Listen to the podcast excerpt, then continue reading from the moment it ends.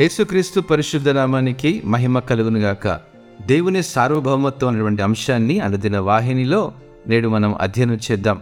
యశ్య గ్రంథము నలభై ఎనిమిదవ అధ్యాయం ఇరవై ఒకటో వచనం ప్రకారము ఎడారి స్థలములలో ఆయన వారిని నడిపించెను వారు దప్పిగొనలేదు రాతి కొండలో నుండి వారి కొరకు ఆయన నీళ్ళు ఉబకజేసెను ఆయన కొండను చీల్చగా నీళ్ళు ప్రవాహముగా బయలుదేరెను. ఈరోజు మనం ఎలాంటి పరిస్థితుల్లో ఉన్నా దేవుడు మనతో ఉంటాడు ఉన్నాడు. అమెన్ ఆయనే మనకు ఆశ్రయం మరియు బలం మరియు ఆయన ఎల్లప్పుడూ మనకు సహాయం చేయడానికి సిద్ధంగా ఉన్నాడు. అమెన్ మనము భయపడాల్సిన అవసరం లేదండి. అందుకే మనము ఎదుర్కొనే ఏ కష్టాల కన్నా ఆయన గొప్పవాడు. హల్లెలూయా.